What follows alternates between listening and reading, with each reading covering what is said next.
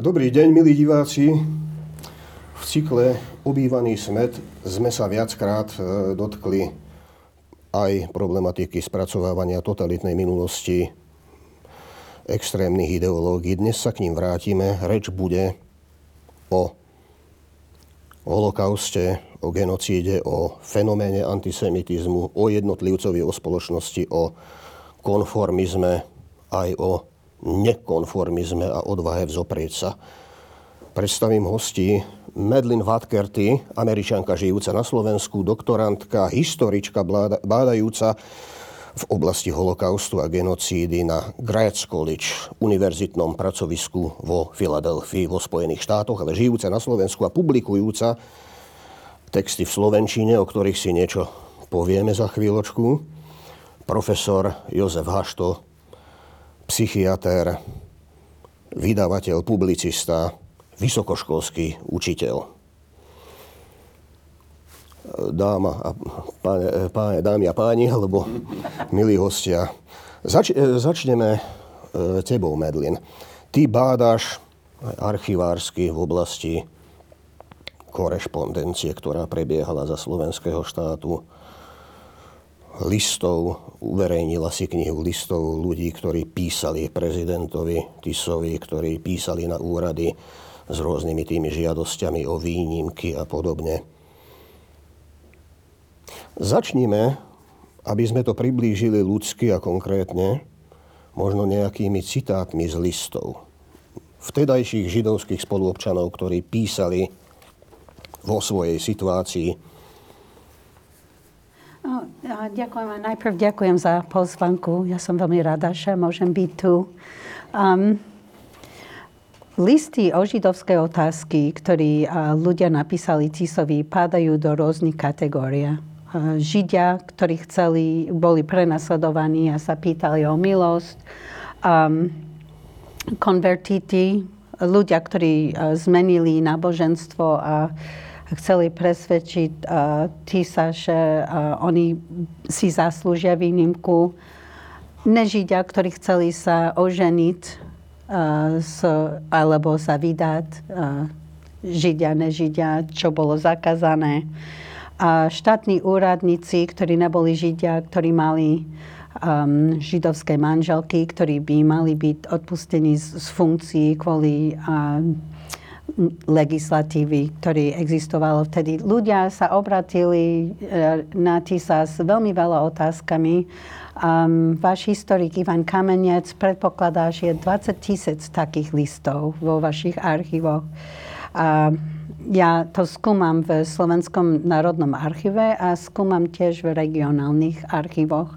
A mám, mám jednu citáciu, čo môžem čítať uh, dnes jeden pán, ktorý vyrábal obuv, mal živnosť a stratil jeho živnosť, lebo zlikvidoval jeho podnik.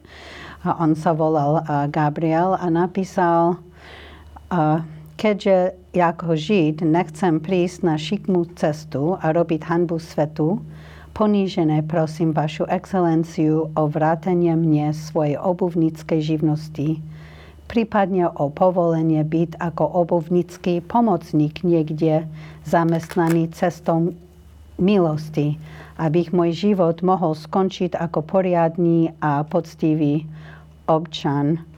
A jeho list nedostal žiadnu odpoveď. A o roka pol ten pán zahynul v Auschwitz.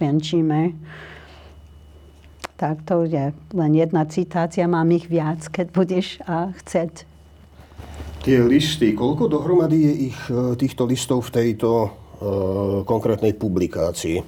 A... Môžeme im aj ukázať ten titul. Jaj, uh, tam, tu ho máme. Jaj. Tam uh, je 13 príbehov. A to sú aj Židia, aj nežidia.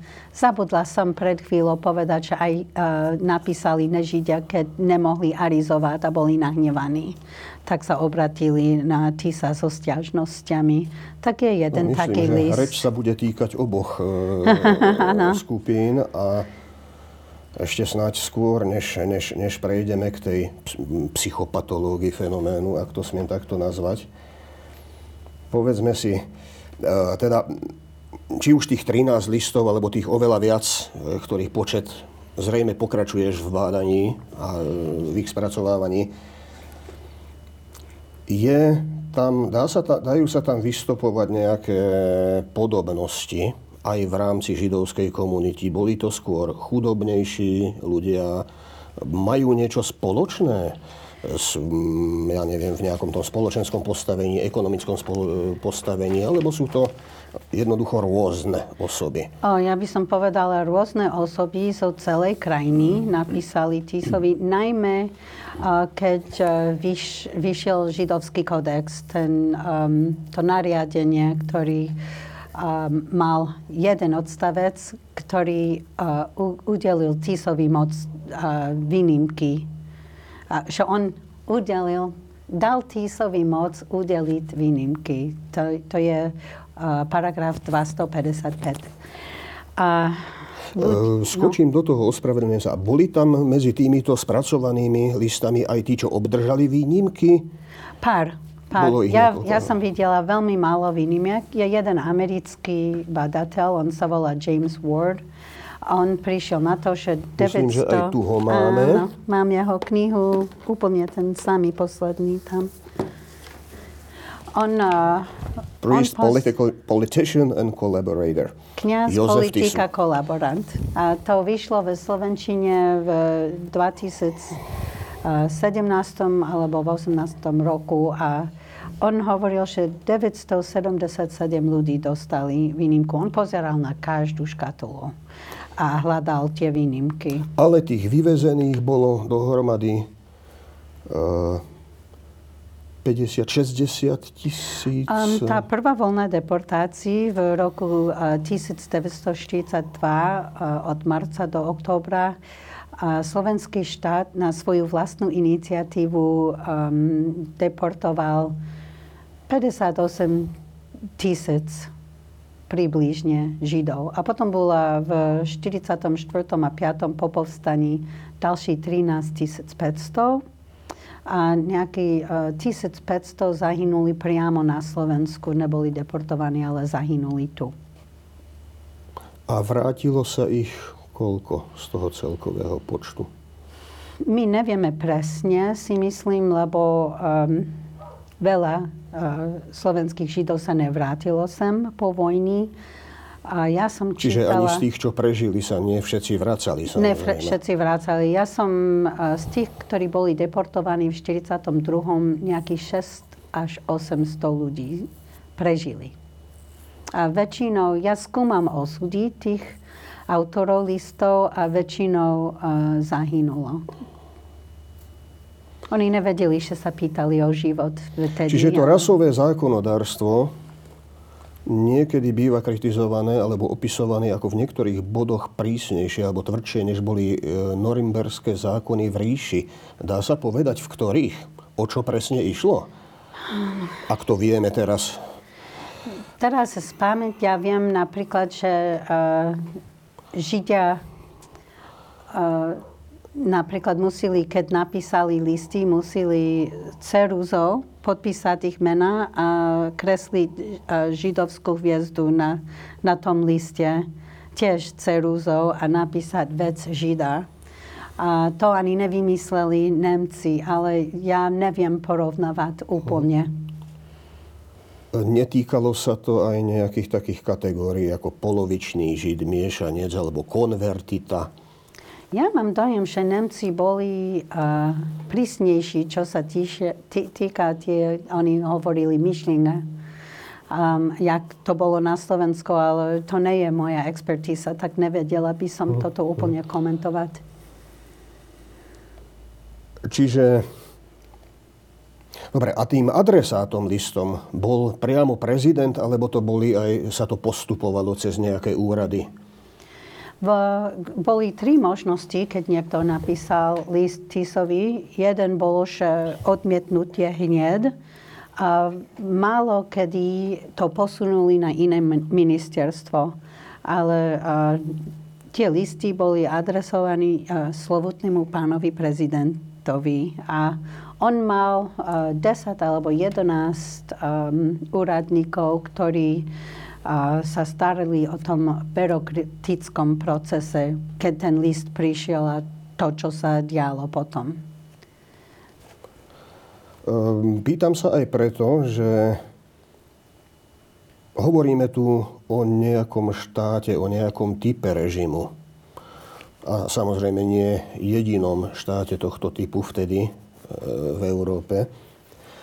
A nehovoríme tu o jednej osobe e, prezidenta alebo vodcu, ale hovoríme o vlastne aj o, o spoločnosti, ktorá nejakým spôsobom ktorej významné časti kolaborovali najskôr na diskriminácii, potom na deportáciách, prípadne možno na genocídy, ako spolúčastníci genocídy, ktorí, ktorí mali záujem o arizáciu. To boli, to boli tiež ľudia, ktorí písali prezidentovi. Aj, aj. Boli ľudia, ktorí boli uh, nahnevaní, keď nedostali uh, židovský podnik alebo židovský majetok. Um, čo sa týka kolaborantov, tým viac ja skúmam ten materiál a tým viac ja pozerám v um, regionálnych archívoch, tým viac uh, si uvedomujem, že bola celá škála ľudského správania, čo sa týka tú otázku. Lebo uh, v treťom prípade, keď uh, uh, kancelária prezidenta republiky dostala list, sa rozhodli, že idú skúmať toho uh, Žida, vidieť, či si zaslúži tú, tú výnimku. A časť toho procesu bolo poslať uh, dotazník s desiatmi otázkami uh, do okresného úradu, kde ten Žid žil. A boli tam také otázky, kde miestní ľudia posudzovali toho Židia a povedali, čo si o ňom myslia. Či žije mravný život, či má... Um, či je členom nejakej organizácie, ak áno, ktorý, a či uh, aký jazyk sa hovorí doma. Všetko, aby mohli zistiť, či ten Žid je asimilovaný dosť alebo nie, aby mohol byť ako vítaný v tejto spoločnosti. A je to veľmi zaujímavé, lebo neboli fotokopírky vtedy, tak v tých regionálnych archívoch a v prezidenciálskych um, spisoch, keď ich dávam dokopy, ja môžem vidieť celý ten proces. A na jednej uh, strane tohoto škál, tá škála boli tvrdí antisemity. A boli. A potom na druhej strane boli ľudia, ktorí chceli pomáhať tomu Židovi. Ale najväčšia kategória ľudí boli tie, ktorí nechceli povedať nič o tomu Židovi. Ani v dobrom, ani v zlom. A to, že oni neboli ochotní pomáhať tomu Židovi, to bolo ako tacitný zelený semafor pre režim a čo sa týka ten antisemický program. A tí, ktorí pomáhali, ale riskovali. Áno. Je veľmi veľa ľudí, ktorí nehovorili e, zo strachu. A sú ľudia, ktorí arizovali, tak oni boli ako kúpení, vykúpení. A ľudia, ktorí fakt boli k tomu lahostajní. Boli všelijaké ľudské správanie. Um, tak áno. Dá sa povedať, že Slovensko alebo ak porovnáme Slovensko, vtedajšie Slovensko, s vtedajším Polskom, s vtedajším Maďarskom, e, ktoré malo svoju vlastnú zaujímavú históriu rasových zákonov a podobne. Ak to porovnáme s Nemeckou ríšou, samozrejme, ak to porovnáme so západnou Európou, je Slovensko v niečom unikátne, alebo líši sa ten typ averzie voči Židom, ktorý sa bežne vyskytoval, e, teda typ, typickejšie v slovenskej spoločnosti, je nejaký taký, ktorý je typickejší pre Slovensko, než pre západnú Európu, pre Polsko?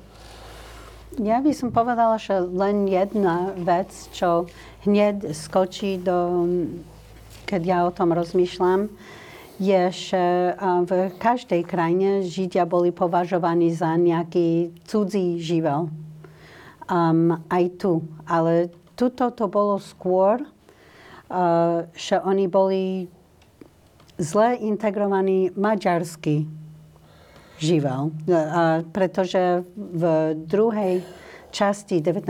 storočia Židia pod Maďarmi mohli sa vyvíjať ekonomické v ekonomickej arene, ale Slováci nemohli. A tá závisť, ja si myslím, že to je niečo, čo existuje v každej krajine, ale ten, tá otázka, že tie Židia boli um, maďarskí agenti, ale to je, to je veľmi divné, lebo oni nemohli prenasledovať uh, etnických Nemcov, ani nemohli prenasledovať etnických Maďarov tu na kvôli geopolitiky, ale Židom sa to dalo. Uh, vlastne by som sa spýtal už teda na obo, oboch hostí, Existuje dnes niečo ako antisemitizmus bez Židov? Pán profesor, dá sa k tomu niečo povedať? Občas sa to spomína. E- existuje a dokonca e, z, celosvetového hľadiska som našiel taký údaj, že e, medzi ľuďmi, ktorí majú antisemické postoje a proste akceptujú ten nenávistný e, postoj a predsudok, tak je okolo 70% takých, ktorí v živote sa nestretli so Židom. Čiže antisemitizmus bez Židov. Ide, si myslím, o akýsi mém, E, ktorý sa prenáša transgeneračne celé stáročia. A Že kvázi kultúrny vzorec. Ktorý usídli proste v mozgu mnohých ľudí a ktorým dáva e, nejaký taký pocit, že mm, e, existuje nejaký, nejaký nepriateľ. A keďže my, ako ľudské bytosti sme vybavení zlosťou a strachom, tak a ešte fantáziou a mm, vieme si nazhromaždiť všelijaké e, mémy a tvrdenia v hlave, tak niektorí si to upracujú tak, ako že aha, tak e, viem, kde je nejaké nebezpečie, kde je nepriateľ. A u mnohých sa teda to usadilo tak, že to tam Že to funguje. súvisí s konšpiračnými teóriami? E, súvisí to. Vysvetlením všetkého? Hej, potrebujeme hej, si urobiť nejaký poriadok, vyznať sa vo svete a toto niektorým ľuďom dáva akýsi zmysel, lebo všetci sme ako ľudské bytosti vybavené aj strachom, aj zlosťou. Proste máme to v sebe ako určité evolučné dedictvo a na to sa môžu nalepovať e, určité postoje. Ale evolučné dedičstvo e, samo o sebe ešte nevysvetľuje určité fenomény. A mám takú vyrývačnú otázku trochu. Není antisemitizmus trochu príliš široký pojem? Nemá, nemá antisemitizmus mnoho rôznych motívov? A to, že je niekto kultúrny snob, ktorý povedzme um, má radšej Wagnera než nejakého židovského skladateľa, alebo ktorý je snobský antisemita, musí z toho hneď vzniknúť nacizmus, dajme tomu. Alebo než vznikne z antisemitizmu genocídny program alebo prax, stačí, stačí povedať, to je antisemitizmus. Ne, nemíňame sa trošku on už je, šou podstatou hej, niečoho. Myslím si, že ten, e, ten antisemitizmus, že je vystavaný veľmi komplexne a stáročiami takými na, na, na, také priberal rôzne nálepky, e, ktoré poznáme napríklad, e, keď niekto trpí chorobou paranojou, tak je to, je to niečo podobné, že ten blúd môže byť systematizovaný, že priberá také rôzne pseudo zdôvodnenia e, e, toho postoja. A to mám dojem, že v tej ľudskej histórii sa to takto nalepovalo a rôzne legendy sa k tomu e, pripájali s nálepkami, ktoré akoby ako by mali zdôvodňovať a ospravedlňovať uh, tú nenávisť. Takže dochádzalo k takej komplexnej ideologizácii ne- nenávisti a zameranej v tomto prípade na Židov. Narážam aj na to, že vlastne sme to už pomenovali trošku inými slovami, že teda existuje nejaký moderný antisemitizmus, potom existuje aj nejaký ten prastarý, povedzme s náboženským kontextom, ale existuje aj sekularizovaný, ideologizujúci, dokonca pseudovedecký rasizmus je, je, je za tým. Je tu nejaký rozdiel medzi východnou a západnou Európou, kde vznikali svojho času rasové teórie? Alebo je nejaký rozdiel ehm, v tom vývoji, kedy k tomu došlo, že ten antisemitizmus ako fenomén sa sekularizoval a stal sa pseudovedecky rasovo odôvodňovaný. Možno by to bolo dobre približiť, ak to vieme, mm. trochu divákom. Asi nacizmus sa o to veľmi e, zaslúžil. Aha, Nacizmus nepochybne. Ale v 19.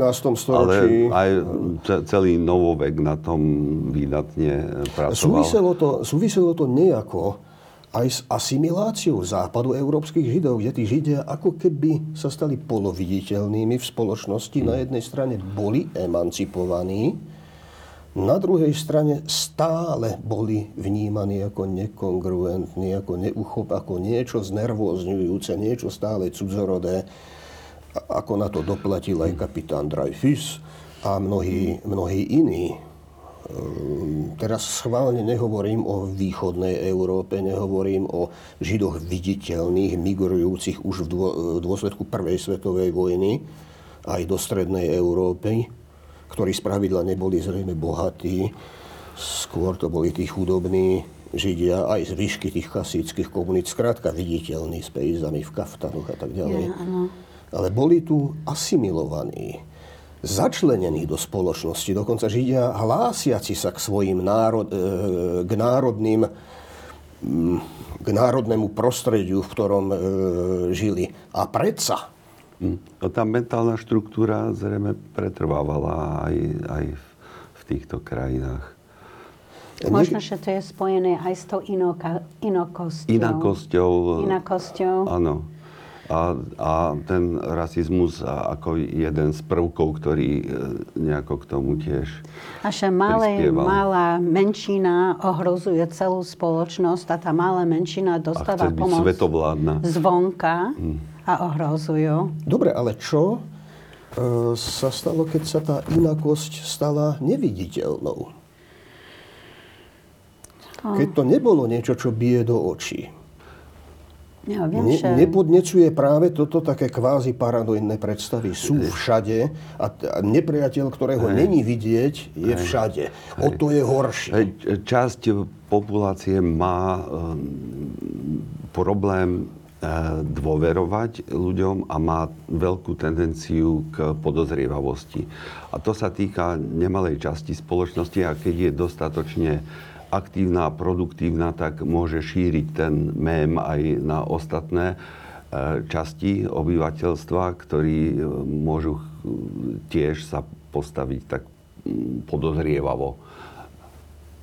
A ja sa pamätám v mojom štúdium teraz, ktorý robím, čítala som e, článok o, o jednému anglickému ktorý, pánovi, ktorý žil už v na, v, v Amerike, to ešte nebola Amerika. A indiani, miestni indiani mu dávali uh, jedlo, keď jeho komunita nemala čo jesť. A um, ten Angličan napísal uh, list, kde nerozum, e, že on sa bál, pretože ten Indian mal úsmiev na tváre a prečo im dal jedlo. Tak tá, tá podozr, tá podozrievavosť. podozrievavosť to, mm. je, to je niečo, čo existuje. Nepo, podozrieva toho iného, ktorý vyzerá iný, alebo...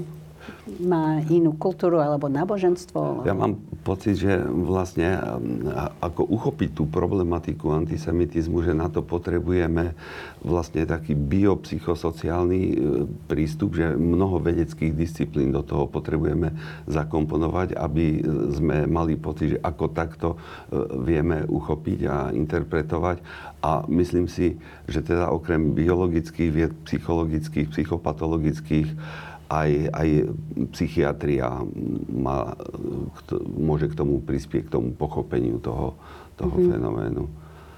A narážam totiž na istú tézu, s ktorou sa stretávam a nemôžem si pomôcť, musím ju pokladať tak trochu za, za, za nepre, skresľujúce klíše že človek cíti nepriateľstvo voči niečomu, čo je viditeľne cudzie, neznáme a vzdialené, zatiaľ čo keď sa s niekým zblíži, tak musí pociťovať priateľstvo. E, je, to, je toto oprávnená predstava? Nie je náhodou v mnohých prípadoch opak pravdou? Nie, myslím si, že, že je, je to, dokonca existujú výskumy okolo hormónu oxytocíne. Oxytocín, e, ktorý býva označovaný tak poeticky aj hormón blízkosti, hormón lásky, hormón vzťahovej väzby, hormón dôvery, ktorý, keď on sa produkuje, tak vlastne nalaďuje človeka na sociálny kontakt, na, na, na blízkosť, na chápanie, na, na komunikáciu. Ale súčasťou vlastne tohoto rozpoloženia, e, ktoré, ktorému napomáha ten oxytocín, je, že sme do istej miery nepriateľskí voči tým, ktorí netvoria to naše my, alebo tú našu diádu. Čiže je to akoby súčasťou e, takej biologickej e, výbavy, že máme tendenciu klasifikovať ja, my, a potom sú nejakí iní. Tie vonkajší? A potom sú oni. Hej, Aha. potom sú oni a voči tým um, môžeme, máme tendenciu k určitej uh, nedôvere. Asi je to nejaký taký antropologický uh, základ a tých, tých oni si môžeme potom ešte dofantazírovať všelijako alebo preberať mémy, nejaké mentálne štruktúry, ktoré sa vyprofilovali nejako v priebehu 10 ročí, stáročí, dokonca tisíc ročí, lebo myslím, že už aj v antike boli nejaké také postoje, že no, Židia vlastne sú nepriatelia ľudstva. No, tak sa to ťahá a, a, a buduje, budoval sa vlastne. A u niektorých individuí e, ne, asi nemôžeme hovoriť len o nejakom presvedčení alebo ovládavej predstave, ale niektorí ľudia to majú ako blúd vyslovene. Aj mhm. psychopatologicky, že eh, aj keď eh, by sme s nimi dôkladne rozprávali a argumenty, fakty im dávali, tak je to u nich nezmeniteľné, zakorenené. Takže na tej individuálnej úrovni u niektorých môžeme hovoriť aj, že prijali eh, blúd, buď teda ho indiko, indiko bol indukovaný v nich, alebo proste vyšiel v ústretí ich nejakej psychopatologickej danosti, že potrebujem veriť, že kde je nepriateľ, čo, čo treba vysvetľovať všetko zlé, ako treba vysvetľovať všetko zlé. V antickom Ríme, keď hovoríme o tej antike, mám taký pocit, že aj kresťania boli považovaní nejaký čas za nepriateľov ľudstva, než, ano. než sa stali štátnym náboženstvom. Samozrejme, to už je neskôršia história. A tu sa dotýkam jedného ďalšieho e, čiastočne kliše, že kresťanstvo rovná sa antisemitizmus. No v niektorých prípadoch to môže tvoriť istú motiváciu pre niektorých ľudia. Pred nedávnom mi bola odporúčená jedna kniha, ktorej autorom bol, myslím, že psychiatr, to je Theodor Isaac Rubin. A volá sa to antisemitizmus ako porucha mysle. A okrem iného z niektorých test tam vyplýva, že ak existuje niečo ako špeciálne kresťan, eh, problém vzťahu židov a kresťanov, alebo keď chceme pr- problém kresťanského antisemitizmu, aj keď tak sa to nenazývalo kedysi, tak spočíva paradoxne práve v tej blízkosti a prepletenosti spoločných dejín a spoločných nejakých tej, tej historickej genézy. Hej, ale do toho vstúpila tá nálepka vrahovia Boha. Hej? že, za, z, ne, že ukrižovali Krista. Ja áno, že zabili Krista. No, okrem toho tam aj niekde autor, on tam toho hovorí viac, ale z niektorých test by sa dalo usudzovať, že často antisemiti- za antisemitizmom môže byť aj latentné, latentný odpor voči vlastnému zdedenému kresťanstvu, alebo sam, seba nenávisť kresťanská. A mimochodom, opravte ma, ak sa mýlim, ale existuje fenomén a občas si aj Židia na neho sťažujú, a to je židovs, židovská seba nenávisť. Môže byť Žid antisemitom, teda, ak to poviem tak hlúpo. To je zaujímavé, že toto hovoríš, lebo veľmi často v tých listoch, ktorí napísali konvertity, oni sa snažajú, snažili sa dištancovať, dištancovať od, svoj, od svojho um, pôvodu. A pôvodu. pôvodu ďakujem, áno. ďakujem veľmi pekne. Od pôvodu napríklad napísali, že som nikdy nebol v synagóge, mm. ja neviem čítať tie hebrejské písmená. A oni chceli veľmi ukázať, že sa totožňujú veľmi s ich novým náboženstvom a, s, a so slovenským To mohli štátom. byť ale mimikry. Hmm. Ale existuje niečo také ako židovská seba nenávisť voči vlastnej identite? No, ex, uh, ja, som, ja si myslím, že to sa volá v Nemčine uh, Selbsthass. Mm. A viem, že to, uh, že teda, sú, sú nejaké židia, ktorí... Existuje to, no. ale dá sa o tom treba niečo povedať. Ja neviem veľmi veľa o tom.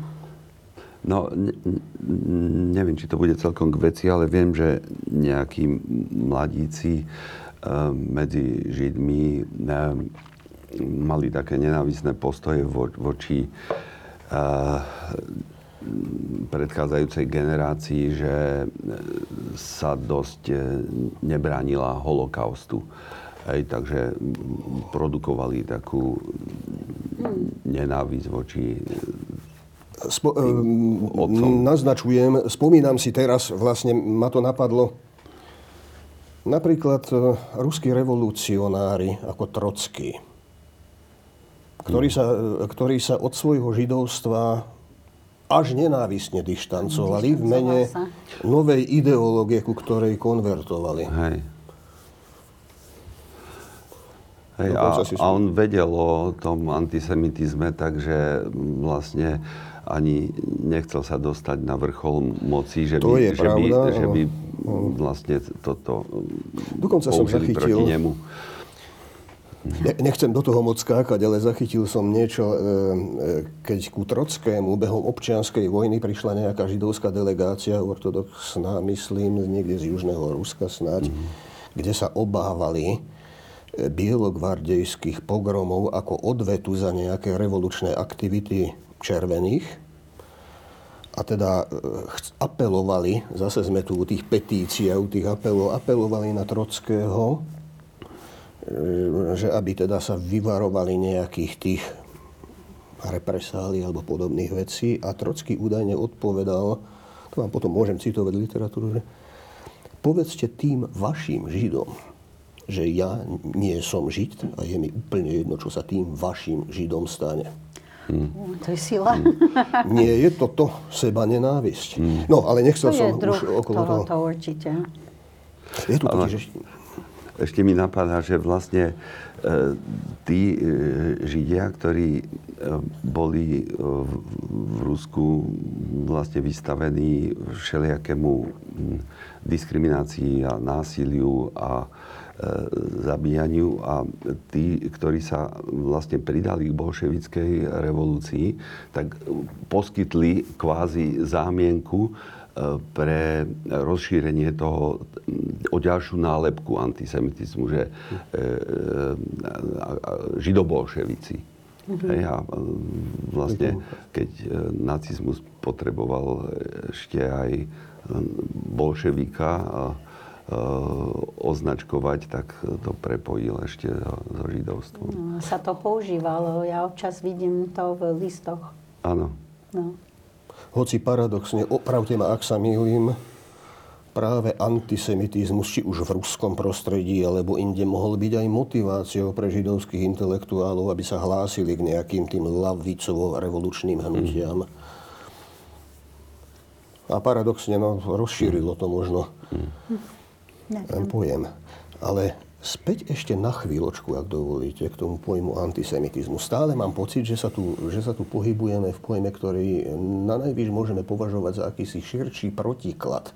Ale to, čo sa stalo v prvej polovici 20. storočia, to, čo predviedol nemecký nacionálny socializmus, to nebol prostý antisemitizmus byť antisemitom je síce nepekné, povedzme, že odsúdenia hodné, ale neznamená to, že idem vraždiť. Neznamená to, že sa hlásim k nacistickej ideológii ešte. Čo sa stalo vlastne aj v, stred- v Nemecku, alebo v Strednej Európe, alebo v Západnej Európe, že tie stáročiami sa hromadené predsudky vybuchli do takéhoto niečoho. Prípadne kedy také nahromadené predpojatosti vybuchujú? Sú to ekonomické krízy, alebo je to niečo komplexnejšie? No, ak dovolíte, skôr je to asi parketom pre vás, len som si spomenul na to, že eh, eh, Hitler v Mein Kampfe eh, vlastne identifikoval ako problém prehry prvé, v prvej svetovej vojne, že je v tom, že bolo treba zlikvidovať asi 12 tisíc Židov a boli by vyhrali eh, prvú svetovú vojnu. Čiže u neho tá nenávisť mala už vtedy taký, taký, také vražedné eh, smerovanie. A asi k tomu pristúpili potom aj nejaké ekonomické motívy eh, v rámci Rajchu. Ale, ale tí jeho spolupracovníci, ktorí boli z neho nadšení. On bol úžasný rečník, takže si vedel získať... Lepší rečník než, než spisovateľ. tak, e, tak proste mali tendenciu tú nenávisť si takto ideologizovať a, a, a zdôvodňovať, až e, teda došlo k tomu k tej, tomu vytvore tej ideológii toho, alebo až uzákonenia tej, toho konečného riešenia. Áno, ten, ten bod, kedy je tá radikalizácia a začína byť už uh, o vražde. Ja si myslím, že každý človek, ktorý študuje genocídu uh, a holokost, hľada ten bod. Um, kedy začalo to byť uh, v poriadku zabiť uh, ľudí? Uh, určite je uh, tá dehumanizácia. Tu totiž tiež museli padnúť nejaké stáročné predsudky. Ale v pogromoch sa to dialo už predtým, len v malom. No, a a toto... tu sa to stalo štátnou ideológiou. Hm. A potom priemyselné. A priemyselné. Hm. Čiže o holokauste v tomto zmysle, ako o ňom hovoríme, hovoríme ako o jave modernej priemyslovej spoločnosti? Hmm. Oni mali, uh, aby mohlo sa to stať, muselo byť aj byrokracia, aj technológia. A byrokratizované, áno. Hmm. Áno, tak tieto dva faktory uh, sa spájali. Keď ale hovoríme o 20. storočí, hovoríme o viacerých druhoch ideologickej nenávisti, hovoríme o viacerých druhoch ideologického teroru, povedzme, e, genocídy zločinov páchaných, napríklad genocída ukrajinského rolníctva a tak podobne, podobne. Je židovský holokaust, ako niektorí autory hovoria, unikátny? Je v niečom unikátny a ak v čom?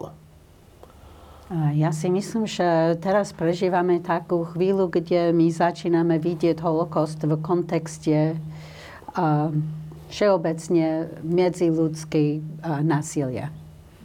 Myslím si, že sú určité veci, ktoré boli unikátne.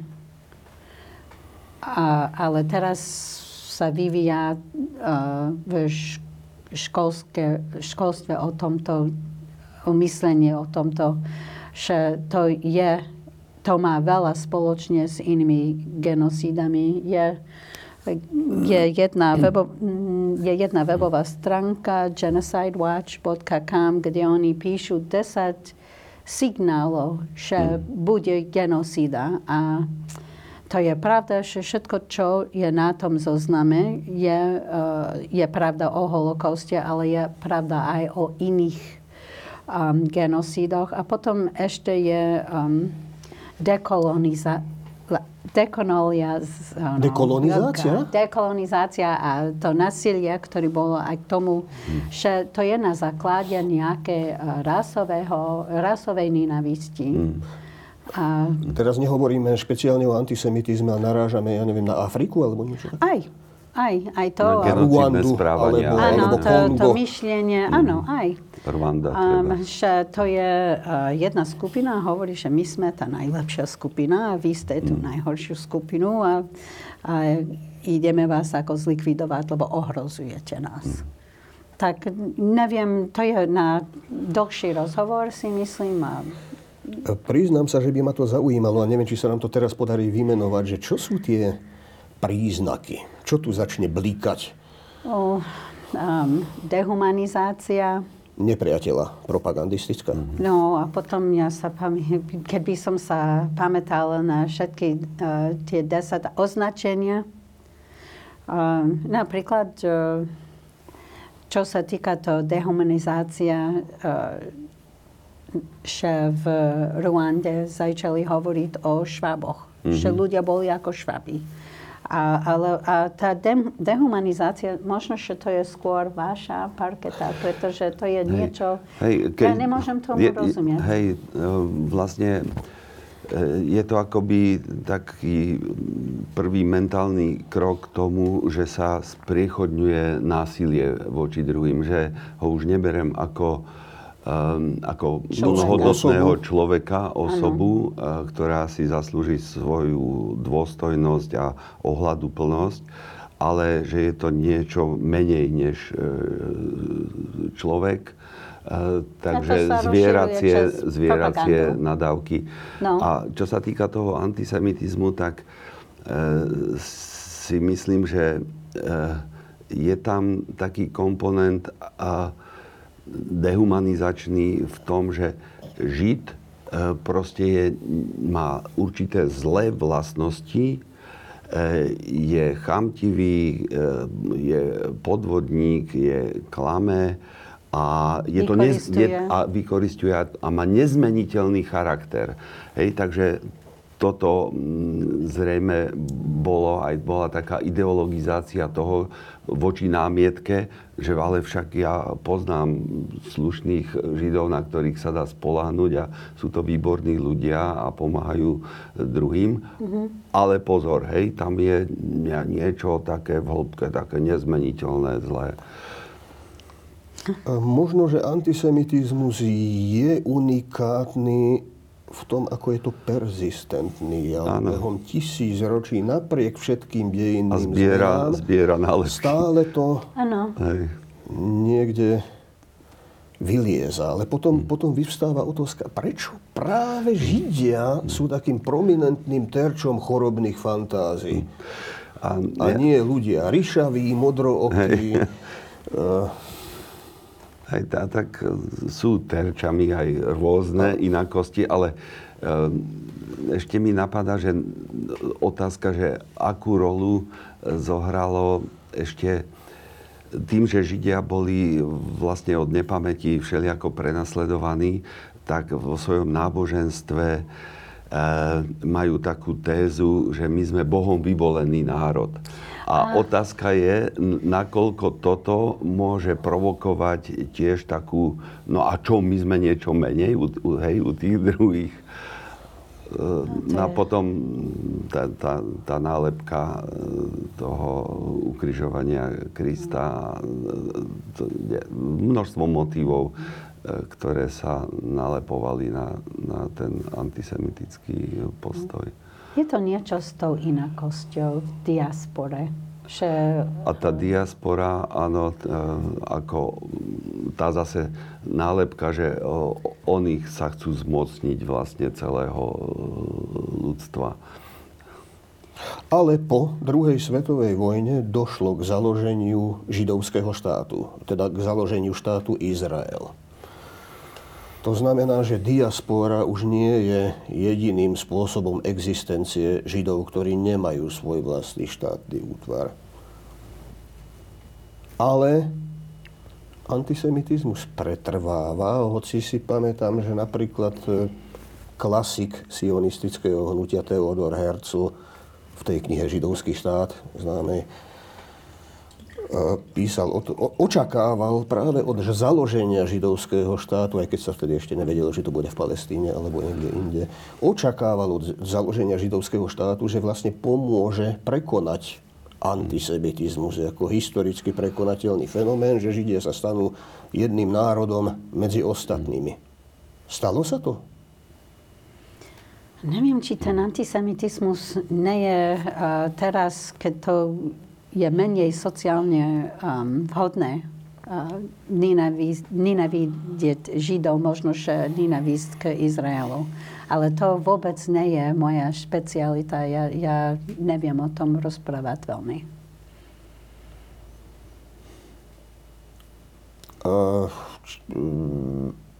e, ešte sa dostaneme k tomu Slovensku aj, e, k našim reáliám, ale spýtam sa ešte, pán profesor, tu, tu ešte lieta medzi riadkami pojem tých konšpiračných teórií, už sme sa ich dotkli. A povedzme si niečo o tom. E, v, poslednej, v posledných dobách sa o tom začalo v spoločnosti diskutovať u nás. Bohužiaľ nie vždy kvalifikovane. Mm, súvisí nárast, šírenie takéhoto javu jednak s nejakou zmenou spoločenských podmienok a súvisí to aj so šírením antisemitizmu, prípadne ideológií, čo na to nadvezujú. A vôbec nebolo to v prípade aj nacistami páchanej genocídy. Tam predsa zohrala konšpiračná schéma svoj ústredný. Má to aj nejakú psychopatológiu? Alebo je to len intelektuálny omyl? Ja? No, zdá sa, že existuje taká zákonitosť, že keď je spoločenstvo nejako zneistené, e, ustrašené z nejakých zmien alebo e, že dochádza k chýbaniu niečoho, dochádza k obavám o ekonomické e, fungovanie a podobne, a narastá e, emocia strachu v obyvateľstve, tak je tendencia e, si e, nejako ideologizovať ten, ten strach, ktorý môže byť rôznorodý, difúzny a je tendencia identifikovať nepriateľa. A, tomu, a takže rôzne terče sa môžu vyberať a potom je ešte taká tendencia e, tých ustrašených ľudí e, sa mm, e, vytvoriť určitú koheznejšiu skupinu a je tam taká tendencia mať nejakého vodcu. A ten vodca vlastne pokiaľ uchopí tú tendenciu, tú ustrašenosť a tú tendenciu mať vodcu a mm, určiť nepriateľa a keď zneužije ten vodca potom na vytýčenie, že toto bude náš nepriateľ, toho treba poraziť, potom bude lepšie, tak e, to môže viesť rôznym zvrhlostiam, e, ktoré sa dejú v spoločnosti, ak ten e, hlásateľ tej nenávisti a toho definovania terča sa dostane k moci. A a to môže byť niekto, kto túži pomoci, kto, alebo si chce udržať moc a vie o týchto tendenciách spoločnosti a buď to cynicky alebo intuitívne e, využije e, vo svojej propagande alebo, alebo dokonca verí e, sám. Je, má také paranoidné založenie, že Áno, že v Ve- budúcnosti ten nejakej- nepriateľ nás zničí. áno. Aha, rozumela som. Ja, ja k tomu aj uh, tomto určite budete vedieť viac o tom komentovať ako ja. To poníženie. Že strach, že v budúcnosti budeme ponížení kvôli tým ľuďom. Viem, že keď uh, bola prvá vedenská arbitráž, že uh, Slovensko strátilo uh, teritorium na juhu do Maďarska a to bolo taká hanba medzinárodná pre Slovákov a oni museli nájsť nejakého um, Vyniká. vynika za to, ktorí neboli oni. Že oni, oni to neurobili, ale tie Židia to urobili. Čo je absurdne, že oni by, keď boli tie tá Dokonca- arbitráž, že by urobili to, čo Nemci a, a Maďari a Taliani by urobili to, čo Židia Hej. chcú. To nemá logiku. Dokonca mm, vraj existuje taká idea, že mongolské vpády do Európy spôsobili Židia, aby zničili kresťanstvo. Hej, takže sú také To som ešte, rôzne, ale- rôzne mémy. Ale tá nálepky. otázka, že nejaká malá menšina, ktorá má vonkajšia pomoc a ktorý ohrozuje Hmm. nás. Pri tých konšpiračných predstavách e, dá sa hovoriť teda, že keď príjmem takú konšpiračnú teóriu, nazvieme to radšej fantáziu, že zažívam nejaký aha zážitok euforický. Zrazu mám vysvetlenie mojich problémov, mojich frustrácií, Hej. aj toho svinstva tej Versajskej zmluvy, možno aj Trianonu dnes e, pre, u Maďarov a tak ďalej a tak ďalej. E, To poznáme aj na individuálnej úrovni, ako e, v rámci e, psychopatológie, že človek znepokojený, zneistený a hľadajúci nejaké vysvetlenie, v čom sa nachádza, aký je svet a ako by mal smerovať jeho život a vytvorí si blúdnu predstavu, tak dochádza k takému upokojeniu toho človeka. Hej, že našiel nejakú mentálnu štruktúru, v ktorej konečne má pocit, aha, tak to už začínam rozumieť svetu a svojmu životu. A Je to vždy niečo, čo je jednoduché. A, a, To nemôže byť príliš komplikované, alebo logi- to No jasné, logické. musím od, o, všeličo komplexné dať bokom, A, áno, áno, aby som si rozumiem. to mohol vytvoriť. A preto sa dá očakávať, že taký človek bude reagovať podráždenie, hostilne, možno agresívne priamo, keď sa mu tú jeho, tú jeho Niekto mu to chce nabúrať, áno. teóriu e, snažíme zobrať. Áno. Hej. Dá sa, dá sa zmysluplne hovoriť s takýmito ľuďmi? Máte s tým skúsenosť? No, Ne- ne- čo sa týka... Áno, nie, keď, keď ide o vyslovene, že nie len o presvedčenie, ktoré je ľahko korigovateľné, že stačí tomu človeku poskytnúť pár in- informácií v rámci dialogu priateľského a, a on mm, si urobí nové usporiadanie. Ale keď je to už silnejšie, ovládavá predstava alebo dokonca blúdne presvedčenie, tak sa ukazuje, že je to veľmi ťažké mm, s týmto človekom e, e, mu pomôcť, aby sa z toho oslobodil, ale existujú kazuistiky takého prístupu psychoterapeutického, kde sa používa sokratovský dialog. Hej, že, e, že vlastne nesnažím sa vyvrátiť tomu človeku to, ale dávam mu otázky, aby on musel rozmýšľať a tým môže dosta- sa prepájať e, tá, tá myšlienková schéma s ďalšími neuronálnymi sieťami, až sa to môže e, stať takým e, tak, tak komplexnejšie uchopené a môžem tak asi, áno, máte e, pravdu, tak asi som tomu príliš uveril. Existuje taká kazuistika jedného e, e, pacienta, ktorý mal paranoický blúd, a jeden slávny psychiatr eh, v rámci súdno-znaleckého posudku eh, urobil na ňo, na ňo posudok taký vyše 100 stranový a chcel eh, ho demonstrovať medikom. To, to v Cúrichu to bolo.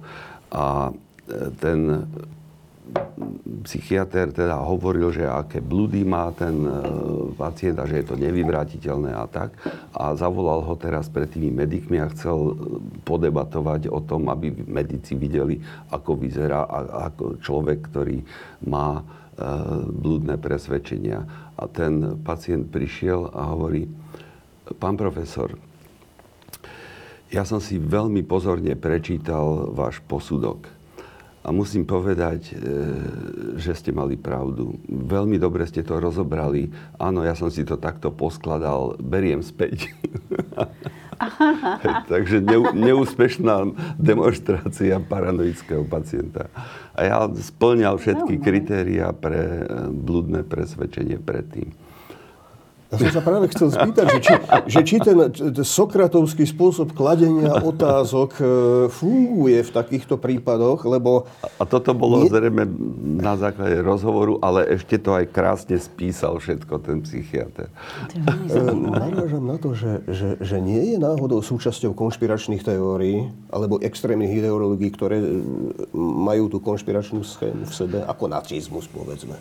Ale nie len zákaz kladenia istých otázok.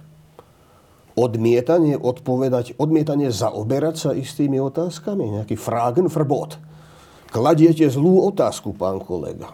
Hej, musia, hmm. musia to byť e, jemné otázky a také, e, musí to byť citlivý dialog.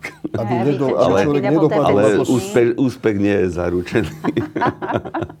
že nedopadnete ako súdruh Kotas z toho vtipu. No, sú prípady aj, že vznikne vražedná nenávisť voči tomu človeku, ktorý nejako pochybuje o ich blúdnom presvedčení. No. Uh, Medlin, slúboval som ešte, že sa vrátim k tomu Slovensku. So, so zretelom na Slovensko, ale to je samozrejme otázka pre oboch. Uh, poďme k tej niečomu, čo ako záverečný z dôležitých okruhov.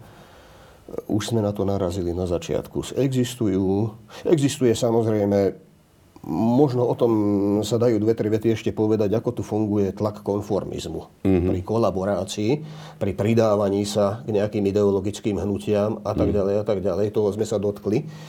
Ale prejdeme potom aj na opačné príklady. Jednotlivcov, ktorí riskovali, odvážili sa vzoprieť, odvážili sa plávať proti prúdu. Napriek tomu, že... Mm. Skúsme najskôr teda ten konformizmus asi je, má aj svoje prirodzené formy a tiež nevysvetľuje všetko. Ale ako to vlastne funguje v prípade takýchto ideológií, takýchto režimov, takýchto javov? Určite boli ľudia, na Slovensku máte najväčšiu proporciu ľudí, ktorí pomáhali Židom. To, čo je zaujímavé pre mňa, je, keď boli tie, eh, keď slovenský štát deportoval eh, Židov v roku 1942, eh, malo ľudí pomohlo Židom, ale po povstaní veľa ľudí pomáhali Židom a riskovali život. Po, počas slovenského štátu, keď e, v 42. A nebolo trest smrti, keď niekto pomohol Židovi, ale po povstaní, keď prišli tu už Nemci, už bolo. A napriek tomu sú ľudia, ktorí pomáhali, skrývali Židov, alebo im pomáhali s falošnými papírmi, alebo všelijakej formy. Krstní listy, ktorí boli uh, falsifikovali uh, Vystavené kvôli záchrane. Áno, aby, mm. aby tie ľudia by neboli... Boli, boli, bolo veľa. A napríklad, keď ja vidím v tých uh, spisoch, že napríklad tri ľudí hovorili, že tento človek, tento žid je dobrý šéf, on nezaoberal politiku a um, boli ľudia, ktorí... Aj toto je forma pomáhať, aj keď... Uh, lebo riskovali, bolo terminológia biely žid pre niekoho, ktorý pomohol židovi. Bolo veľký sociálny tlak, aby ľudia nepomáhali v propagande a A veľmi často vidím to slovo biely žid, že niekto napísal Tisovi a povedal, ten je biely žid a ja to viem, lebo nejak toto maloval na jeho dom. Alebo uh, takéto, také veci a udať, tak to je to opačne, to udať, udať nie, niekoho alebo pomáhať. Každý človek má výber a robí ten výber podľa toho, aký má pre samého seba najlepšiu informáciu a posudzuje situáciu. A boli ľudia, ktorí pomáhali a urobili ten ťažký výber. Určite. Je to nejako systematicky zdokumentované? A ja si myslím, že Dagmar Mozolová, ona má jej program na, na rádio, ona do, dokumentuje to a potom uh, Yad Vashem v Izraeli dáva vyznamenania cez izraelské veľvyslanectvo. Teraz, keď bol COVID, nebolo to dva roky, ale tie ľudia dostávajú vyznamenania za ich, za to, že boli takí smelí. No. Áno, e, iste to e, poznáme, tento, e, no. toto odovzdávanie vyznamenaní. Ja som v tom aj trošku mal prsty svojho času. Ale um, myslel som z hľadiska historického bádania. Je to, je to na Slovensku dostatočne pokryté, alebo, tam, alebo sú tam nejaké ešte je ja to poviem nejaká niečo, výzva čo, pre výskum. Ja možno, že ti poviem niečo, čo sa ti nebude páčiť, ale myslím si, že toto môže byť zneužité ako alibismus.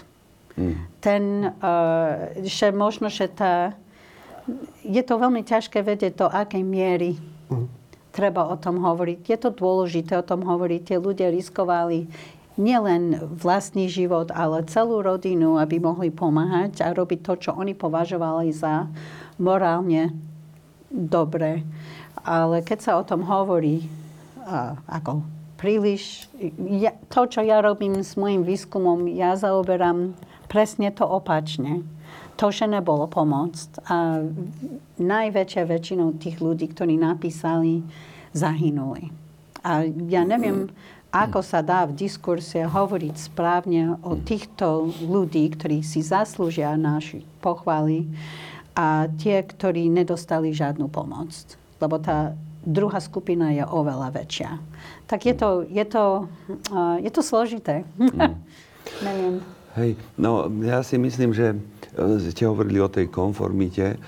Um, zrejme je to taký všeobecne sa vyskytujúci e, taký sociopsychologický jav, že keď nejaká silná skupina alebo spoločenstvo, v ktorom sa ocitne jedinec, zastáva nejaký názor, tak je tendencia u človeka sa prispôsobiť e, tým postojom a, a názorom. Čiže tá tendencia ku konformite to je dokázané sociálne psychologickými experimentami, že existuje a že človek má tendenciu poprieť aj čo na vlastné oči vidí, keď nejaká silná skupina tvrdí, e, že veci sa majú inak a že, že v skutočnosti videl, že to nesprávne videl.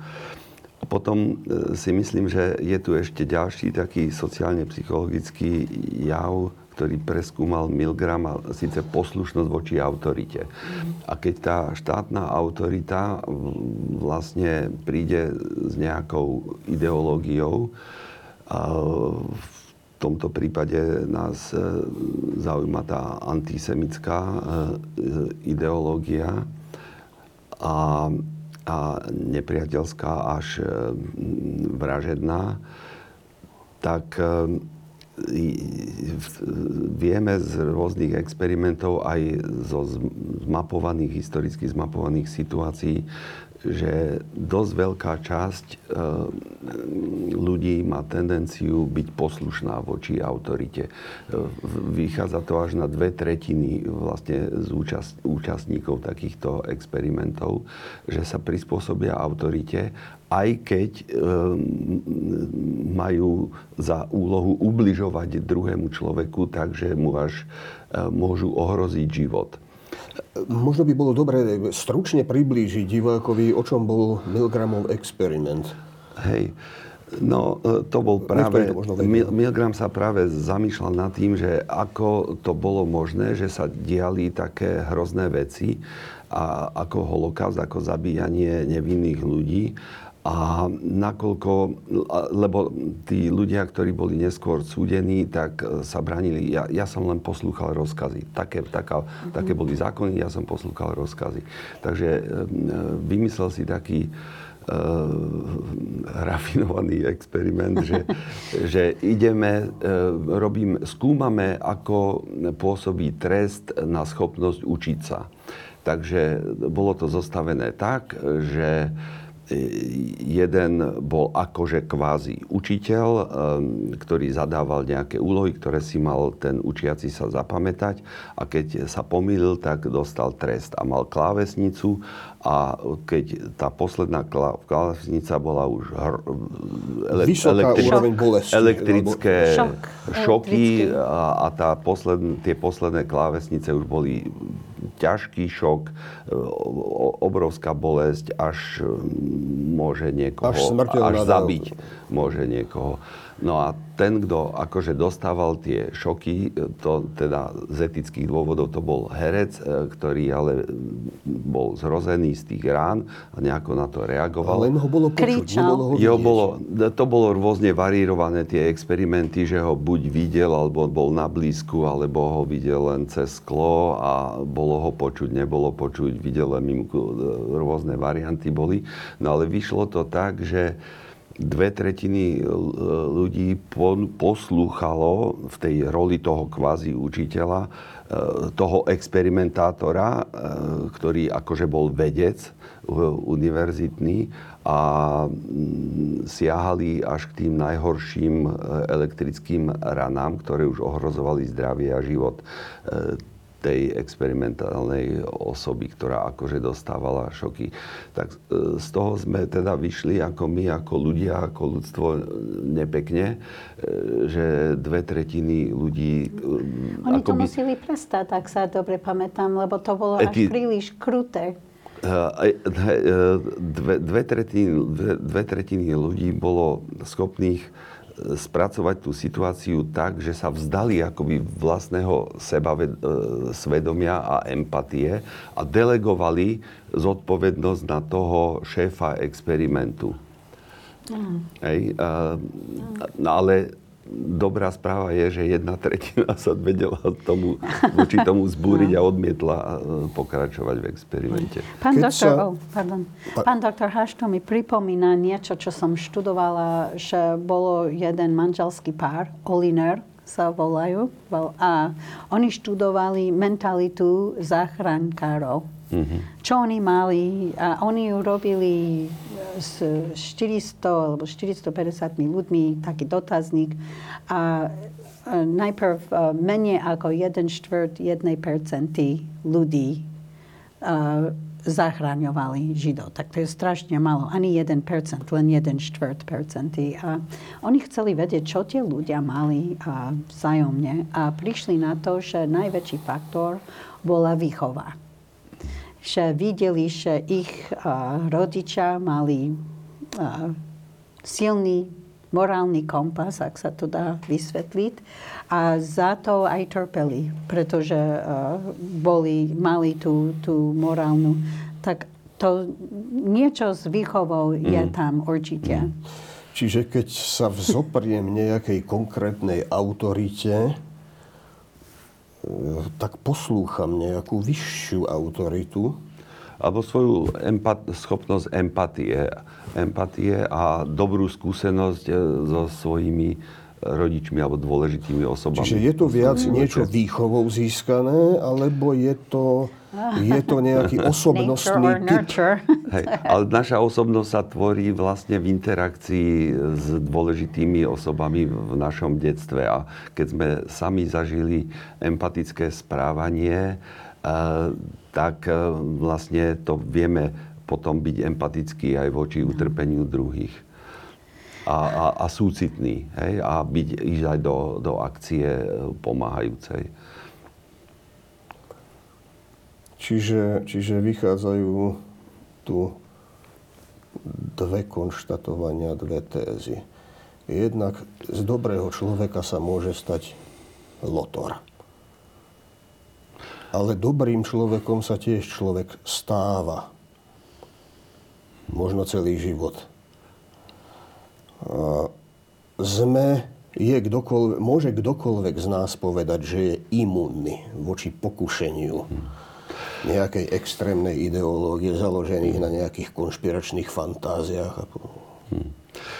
No, um, keď e, Milgram robil tieto experimenty, tak sa pýtal dopredu psychologov, lekárov, čo si myslíte, ako dopadne ten experiment a mnohí mali ilúziu, že no 90% sa zoprie, hej, alebo ja by som nikdy s tým nie. A potom, keď sa aj u tých profesí robili e, tie výskumy, tak to e, dopadlo úplne inak. Čiže, čiže je, to, je to veľké nebezpečie a veľká zneužiteľnosť e, politickej moci je, mm-hmm. je problém.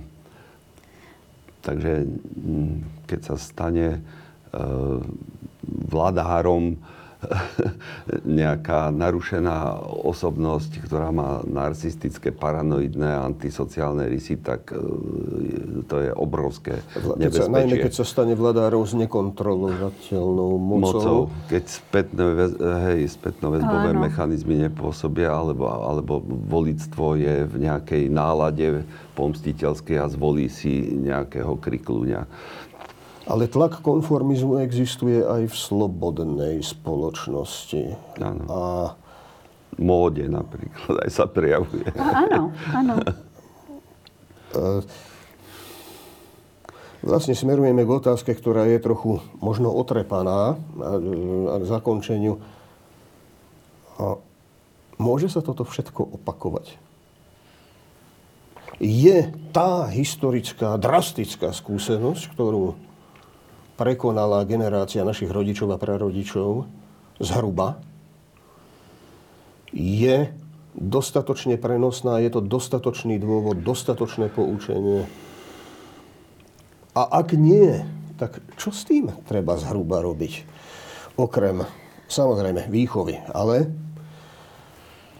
mm. Medlin, ty... Eh, keď, je, keď, je to veľmi keď, ťažká otázka. Ja, som, ja si myslím, že sú uh, aj do, dodnes uh, príklady, že ťažko sa to dá prekonať. A ja som skôr, ja nechcem byť pesimista, lebo ja som dosť optimistický človek, ale v tomto neviem.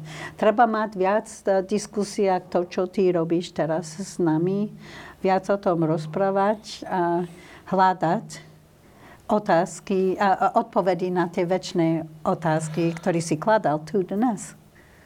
Tie výskumy, ktoré robíš, tie, tie archívne výskumy, aj obsah tých listov, spôsob vyjadrovania ľudí v tých listoch, z toho sa dá vydedukovať nejaký, nejaká spoločenská atmosféra, v ktorej to vznikalo. Dá sa. Nehovoriac o povahe režimu, pod ktorým sa toto dialo.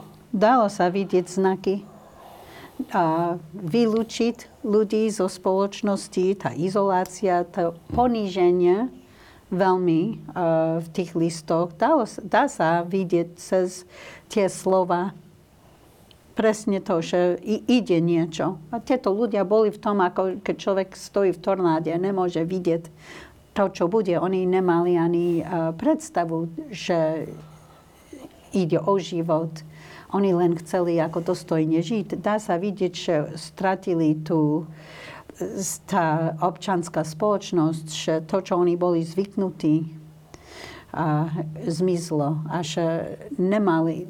To, že uh, Tiso mohol udeliť výnimky ďaká tomu paragrafu, to otvorilo kanál komunikácie, lebo Židia už nemali tie tradičné spôsoby komunikovať, ako e, existuje v demokracii, že tláč alebo politické strany. Všetko toto bolo zakázané. Takže videli, videli nádej, oni, posledná nádej, že dostanú nejakú milosť, ale dá sa vidieť to prenasledovanie. A pre štát, štát to urobil pre úplne iný účely. Tak veľmi taká tá komunikácia nebola. Tak ja, som, ja, ja si myslím, že áno, sa dá veľmi vidieť tie znaky v tej korešpondencii. A o tom píšem v mojej disertácii. To bude časť mojej disertácii. Tí ľudia boli ponižovaní okolím, boli ponižovaní existujúcimi úradnými autoritami z moci úradnej a vlastne boli zároveň ponižovaní ľuďmi, ktorí predtým zakúšali istý druh poníženia a túžili ho niekomu spôsobiť potom. Je to tak, alebo sa pletie? Áno, to poníženie je obrovský faktor podľa mňa a o tom sa nehovorí dosť.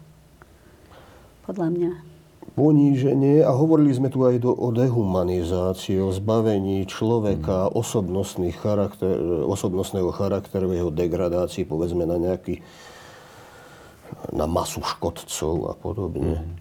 A neexistuje aj v demokracii, v slobodnej spoločnosti, v ktorej existuje masová kultúra alebo, alebo existuje nejaké naše začlenenie do nejakých zložitejších mechanizmov, takéto riziko od osobnenia, teda myslím deštrukcie osobnosti a redukcie človeka na šroubík alebo na koliesko v stroji? Ale tá spoločnosť eh, v demokratickom usporiadaní je veľmi komplexná a keď eh, sú slobodné médiá a, a slobodné voľby, a, a, férové voľby, a, tak to, to tvorí určitú bariéru, um, i keď to riziko zvrhnutia sa na nejaký autokratický režim vždycky uh, funguje, ale to, čo urobia vlastne tie e, diktátorské režimy ako prvé, keď sa dostanú k moci alebo už majú akú takú moc, tak zlikvidujú vlastne pluralitu e, médií. Čiže tie slobodné médiá, médiá sú asi dosť e, dôležité, že keď zaznie niečo dehumanizačné, tak hneď sa nájdú v médiách ľudia, osobnosti, ktorí tomu rozumujú a rozumejú a, a pozor, červená, hej, tu sa deje niečo zlé, tu je nasmerovanie agresie voči nejakej skupine ľudí.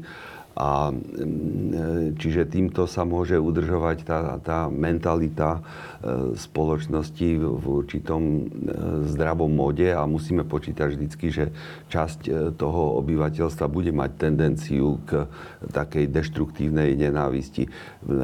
Jednej, na jednej nemeckej univerzite sa podaril taký usársky kúsok, že získali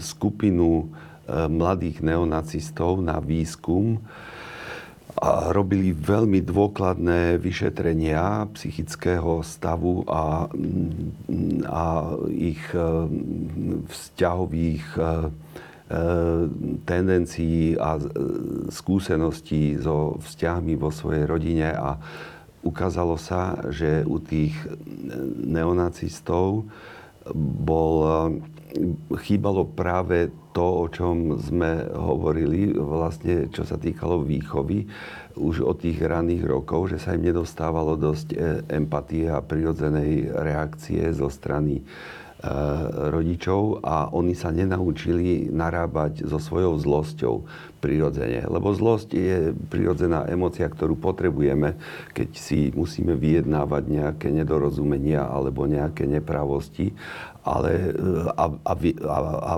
a v tom šťastnom prípade si ju vieme konštruktívne e, používať.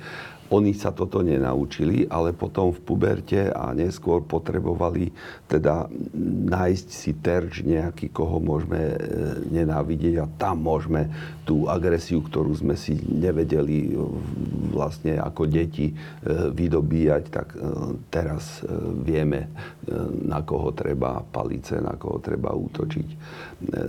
Takže myslím, že prevencia vlastne keď idem úplne na, na, na jadro, takže eh, sú to tie prvé roky života, i keď to znie možno absurdne pre niekoho.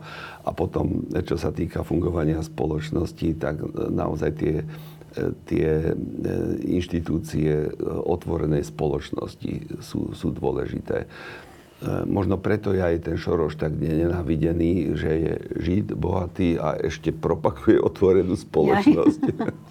No neviem, ja to tiež mi pripomína ten štúdium, ktorý som čítala, že tie ľudia, ktorí zachraňovali židom, židov, ich rodičia ich nikdy nebili, keď boli mali. Áno. A hovorili s ním, keď bol problém. A tak, čiže boli schopní áno, empatie ale voči druhým. ich áno. fyzické. Tak. Hej, hej, tak uh, asi to bolo spojené s tým, že ich ani uh, emočne netýrali.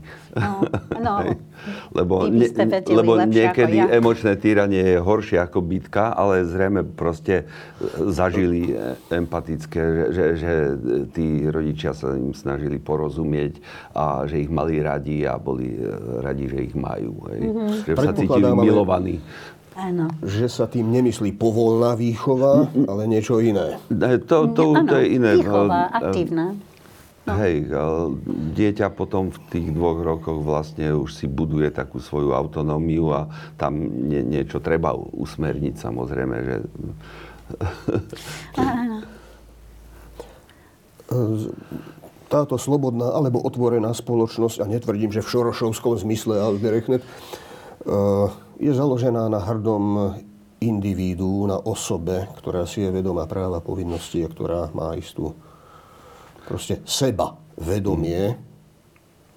Ale dosť často sa píše, a píše sa to o 60 rokov aj v súvislosti s, s narcisizmom, ako keby tá hrdá nezávislá osobnosť trpela krízou alebo mizla a nahrádzalo ju čosi iné. Mýlim sa?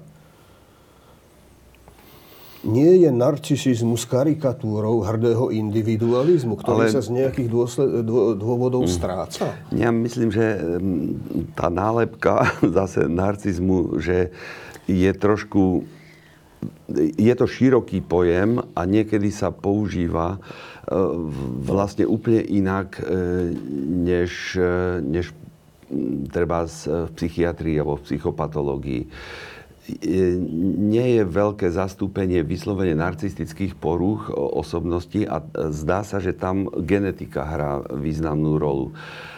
Ale e, psychológovia, ktorí v Amerike robili nejaké dotazníkové výskumy u vysokoškolákov, tak mali taký dotazník, kde bolo, že nakoľko si veria, že budú úspešní a, a podobne. A oni tam skorovali e,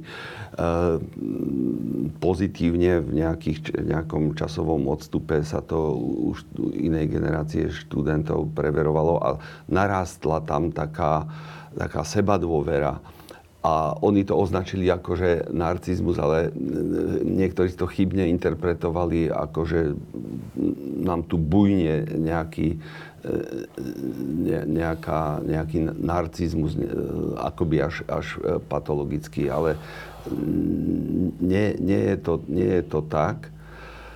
A ja si myslím, že ako je v poriadku určitý pestovať určitý individualizmus a keď je v kombinácii e, so schopnosťou byť empatický a byť súcitný a pomáhať tým, ktorí to potrebujú, tak je to, tak je to úplne v poriadku. U tých patologických narcistov, zmysle narcistické poruchy osob, tí sú nebezpeční, keď sa dostanú k moci lebo tí nemajú Dobre. vyvinutú auto, empatiu a môžu robiť veci, ktoré môžu byť veľmi deštruktívne pre ostatných. Ešte ak to majú s paranoiditou kombinované a chýbaním súcitu. Ešte veľmi dlho by sme mohli hovoriť, ale prídeme, si prídeme k poslednému bodu. My sme sa bavili aj o tom, že by sme mohli divákom stručne predstaviť prípadne nejaký odporúčaný materiál e, pre tých, ktorí by sa chceli o tú tému zaujímať a máme tu aj nejaké tituly. Môžete niečo kratučko im mm, prezentovať? Môžem. Väčšinou sú to Sloven- v slovenskom jazyku dostupné tituly, s jednou výnimkou. No, keď niektorí... Ale tak niektorí čítajú aj anglicky. No ale ve Slovenčine som si myslela, že to bude lepšie ten, ktorý by chcel vedieť viac o holokauste na Slovensku, to je základná je kniha. klasická práca z Je to 90 klasická rokov, práca. vydaná. Ja hovorím, že je to Biblia, lebo je tam celá faktografia a, a tá kniha je stále veľmi užitočná. Ešte by som dodávala Peter Salner a prežili holokaust, lebo uh, celá moja robota je zameraná na to, že treba počúvať uh, aj hlasy tých obetí a že to je uh, na základe sve- svedectva, ktorý urobili ľudia, ktorí prežili. Ľudia, ktorí ja skúmam, neprežili. A, a keď dávame všetko dokopy, ja si myslím, že to je veľmi zmysluplné. A ten posledný by bol kniha Jamesa Warda. On je tiež Američan a to je biografia Tisa. A veľmi dobré skúmen, skúmené to je, veľmi dobré. To je v Slovenčine, to je kňaz, politik, kolaborant a to vyšlo v Slovenčine v 2017 alebo 18, teraz niekedy. Veľmi odporúčujem tieto knihy. Bolo mi to odporúčané. Toto je ešte, Ja, myslím, to tiež ešte- od e, Ivana To Kamenca. je tiež eh, z Ivana Kamenca, Tragédia politika, kniaza a človeka. To je tiež biografia o eh, Josefovi Tisovi. A jeho myslenie a ako, a čo urobil s tou mocou, ktorý mal. Tak veľmi zaujímavé knihy. Všetky ja ešte by som mohla, ďalších 20 kníh je veľmi veľa dobrá, dobrej literatúry, čo čítať. Ja by som ukázal e, túto knihu Treblinka e, od Steinera, e, ktorá je takým beletrizovaným podaním vlastne Jean-François Steiner. Dobre Áno, to vidím. že čo sa, čo sa vlastne dialo v Treblinke a v táboroch. Ehm, Toto je taký veľmi stručný prehľad, historický prehľad holokaustu.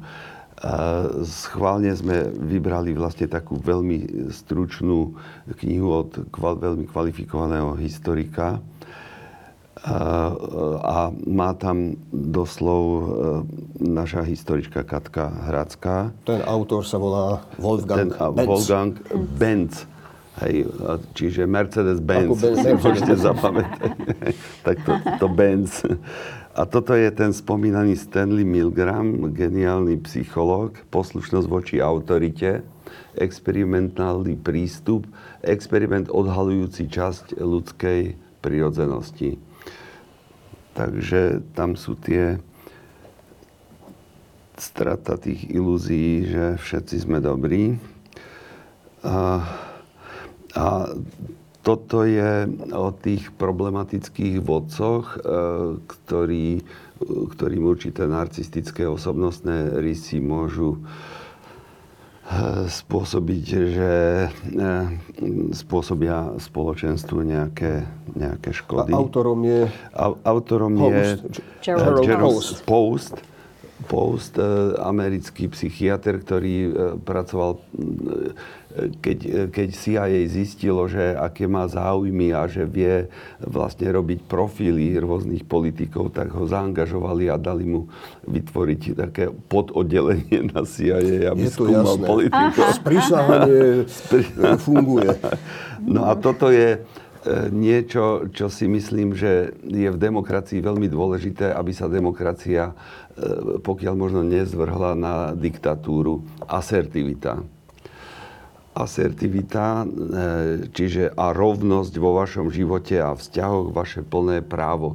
Napísali to dvaja zase pre konšpirátorov informácia americkí, vynikajúci americkí psychológovia. Je to ostuda, ale nie ako to vyzerá, všetko vyzerá také zaujímavé. Čiže ako si vyjednávať, eh, ako reagovať na to, keď nám niekto ublíži, nejak nás zraní a nejaké nedorozumenie vznikne a robí to takým spôsobom, že pre toho druhého eh, je to informácia, ktorá je priateľná, ktorá má eh, šancu, že zmení svoje správanie ten druhý. No, veľmi, veľmi zaujímavé všetko. V demokracii to ide, v totalite by čo sa človek dostal do basy, keď bol príliš asertívny. V Rusku napríklad. Madeleine Vatkerty, historička, profesor Jozef Hašto, psychiatr. Ďakujem vám veľmi pekne za návštevu, za rozhovor. Ďakujem divákom, ktorí si zachovali pozornosť a dúfam, že s nami zostanú. Pekný deň, pekný zvyšok dňa prajem. Ďakujem, Tomáš. Ďakujem za pozvanie.